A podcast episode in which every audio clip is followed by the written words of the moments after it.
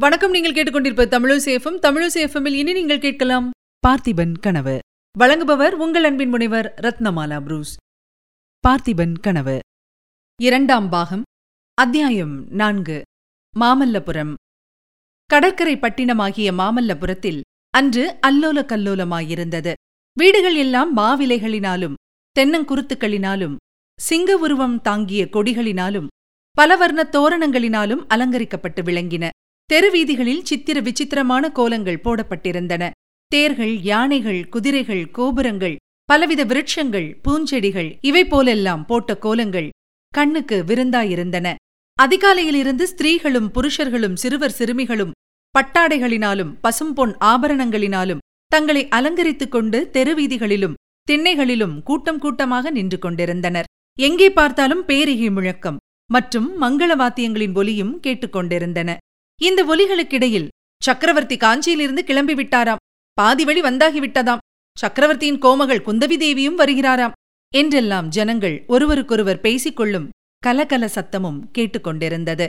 மாமல்லபுரம் வாசிகள் அத்தனை அதிக உற்சாகத்துடனும் ஆனந்தத்துடனும் அன்று உற்சவம் கொண்டாடியதன் காரணம் என்னவென்றால் அந்நகருக்கு அன்று மாமல்ல நரசிம்மவர்ம சக்கரவர்த்தி விஜயம் செய்வதாக இருந்ததுதான். சக்கரவர்த்தி விஜயம் செய்து ஏழெட்டு வருஷங்களுக்கு முன்னால் நின்று போன சிற்பப் பணியை மறுபடியும் ஆரம்பித்து வைப்பார் என்றும் அறிவிக்கப்பட்டிருந்தது.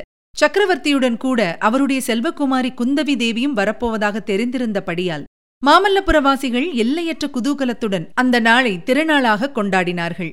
அந்த காலத்தில் காஞ்சி நரசிம்மவர்ம சக்கரவர்த்தியின் புகழ் என் திசையிலும் பரவியிருந்தது.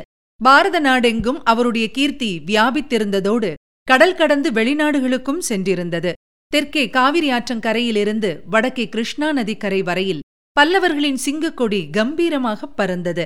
அந்த பிரதேசத்திலுள்ள ஜனங்கள் எல்லாரும் நரசிம்மவர்மரிடம் அளவில்லாத பக்தி கொண்டிருந்தார்கள்.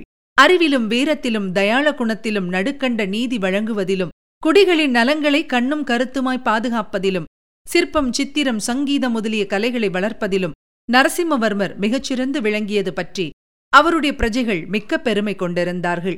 வடக்கே நர்மதை நதி வரையில் படையெடுத்துச் சென்று பொல்லாத புலிகேசியை போரில் கொன்று வாதாபி நகரையும் தீக்கிரையாக்கிவிட்டு வந்ததன் பின்னர் மாமல்ல சக்கரவர்த்தியைப் பற்றி அவருடைய குடிகள் கொண்டிருந்த பெருமை பன்மடங்கு பெருகியிருந்தன.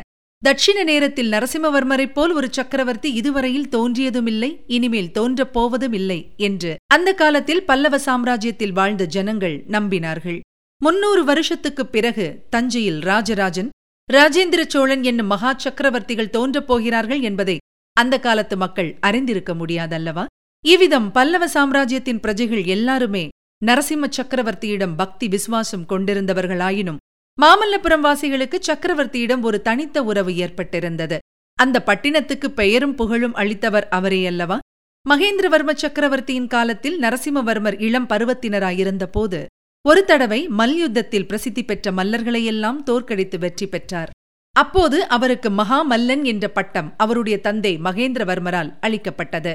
சில காலத்திற்குப் பிறகு இந்த பட்டப்பெயரை வைத்தே அந்த கடற்கரை பட்டினத்துக்கு பெயர் வழங்கலாயிற்று. அப்பா இந்த பட்டினத்துக்கு உங்கள் பட்டப்பெயரை எதற்காக வைத்தார்கள்? என்று கோமகள் குந்தவி தேவி தந்தை நரசிம்மவர்மரை பார்த்து கேட்டாள். இருவரும் பல்லவ சாம்ராஜ்யத்தின் பட்டத்து யானை மீது அம்பாரியில் வீற்றிருந்தார்கள். அந்த பட்டத்து யானைக்கு முன்னாலும் பின்னாலும் வேலும் வாழும் தாங்கிய போர் வீரர்கள் அணிவகுத்துச் சென்றார்கள். இன்னும் பல வகைப்பட்ட விருதுகளும் சென்றன. எல்லாருக்கும் முன்னால் பெரிய ரிஷபங்கள் முதுகில் முரசுகளை சுமந்து கொண்டு சென்றன. சற்று நேரத்துக்கு ஒரு தடவை அந்த முரசுகள் அடிக்கப்பட்ட போது உண்டான சத்தம் அலைமோதிக்கொண்டு நாலாபுரமும் பரவியது. அம்பாரியின் மீது வீற்றிருந்த நரசிம்ம சக்கரவர்த்தியையும் அவர் அருமை புதல்வியையும் ஏக காலத்தில் பார்த்தவர்கள் உதய சூரியனையும் பூரண சந்திரனையும் அருகருகே பார்த்தவர்களைப் போல் திணறி திண்டாடிப் போவார்கள். இருவருடைய திருமுகத்திலும் அத்தகைய திவ்ய தேஜஸ் ஜொலித்துக் கொண்டிருந்தது. அவர்கள் அணிந்திருந்த கிரீடங்களிலும் மற்ற ஆபரணங்களிலும் பதிந்த நவரத்தினங்களின் காந்தி பார்ப்பவர்களின் கண்களை கூசச் செய்தன. பல்லவ சக்கரவர்த்தி ஆஜானு பாகுவாய் கம்பீரமான தோற்றமுடையவராக இருந்தார் வலிமையும் திறமையும் கொண்ட அவருடைய திருமேனியில் மென்மையும் சௌந்தரியமும் கலந்து உறவாடின. ராஜக்கலை ததும்பிய அவருடைய முகத்தில் காணப்பட்ட காயங்களின் வடுக்கள் அவர் எத்தனையோ கோர யுத்தங்களில் கை கலந்து போரிட்டு ஜெயபேரிகை முழக்கத்துடன் திரும்பி வந்தவர் என்பதை ஞாபகப்படுத்திக் கொண்டிருந்தன. கோமகள் குந்தவி தேவியோ பெண்குலத்தின் அழகெல்லாம் திரண்டு உருக்கொண்டவள் போல் இருந்தாள். பல்லவ சாம்ராஜ்யத்திலிருந்த மகா சிற்பிகளும் ஓவியக்காரர்களும் குந்தவி தேவியிடம் தங்கள் கலைத்திறன் தோற்றுவிட்டதென்பதை ஒப்புக்கொண்டார்கள். கோமகளின் கருவிழிகளில்தான் என்ன மாயசக்தி இருக்கிறதோ தெரியவில்லை. தேவி தமது அஞ்சனம் தீட்டிய கண்களை அகல விரித்து எங்களை பார்த்தவுடனேயே நாங்கள் உணர்விழந்து மெய்மறந்து போய்விடுகிறோம். அப்புறம் சிற்பம் அமைப்பதெங்கே? சித்திரம் வரைவதெங்கே? என்றார்கள். எங்களையெல்லாம் கர்வபங்கம் செய்வதற்கென்றே பிரம்மன் குந்தவி தேவியை படைத்திருக்க வேண்டும் என்று அவர்கள் சொன்னார்கள். அப்பா இந்த நகருக்குள் தங்கள் பட்டப்பெயரை எதற்காக வைத்தார்கள்? சொல்லுகிறேன் சொல்லுகிறேன் என்று ஏமாற்றிக் கொண்டு வருகிறீர்களே. இன்றைக்கு கட்டாயம் சொல்லியாக வேண்டும் என்று மறுபடியும் கேட்டாள் குந்தவி. அப்படியானால் இப்போது இந்த யானை மேலிருந்து நாம் இறங்கியாக வேண்டும் என்றார் சக்கரவர்த்தி. இப்படியே நான் தரையில் குதித்து விடட்டுமா? என்றாள் குந்தவி. நீ சாதாரண மனுஷியாக இருந்தால் குதிக்கலாம் அம்மா. குதித்து காலையும் ஒடித்துக் கொள்ளலாம். சக்கரவர்த்தியின் மகளாயிருப்பதால் அப்படியெல்லாம் செய்யக்கூடாது என்றார் சக்கரவர்த்தி. எதற்காக அப்பா அப்படி? சக்கரவர்த்தியின் மகளாயிருப்பதால் யானை மேலிருந்து குதித்து காலை ஒடித்துக் கொள்ளக்கூடவா பாத்தியதே இல்லை? என்று சிரித்துக்கொண்டே குந்தவி கேட்டாள். ஆமாம் ஆமாம் அப்படி நீ செய்தால். காஞ்சி சக்கரவர்த்தியின் மகள் குந்தவி யானை மேலிருந்து குதித்தாளாம் என்ற செய்தி உலகமெல்லாம் பரவிவிடும்.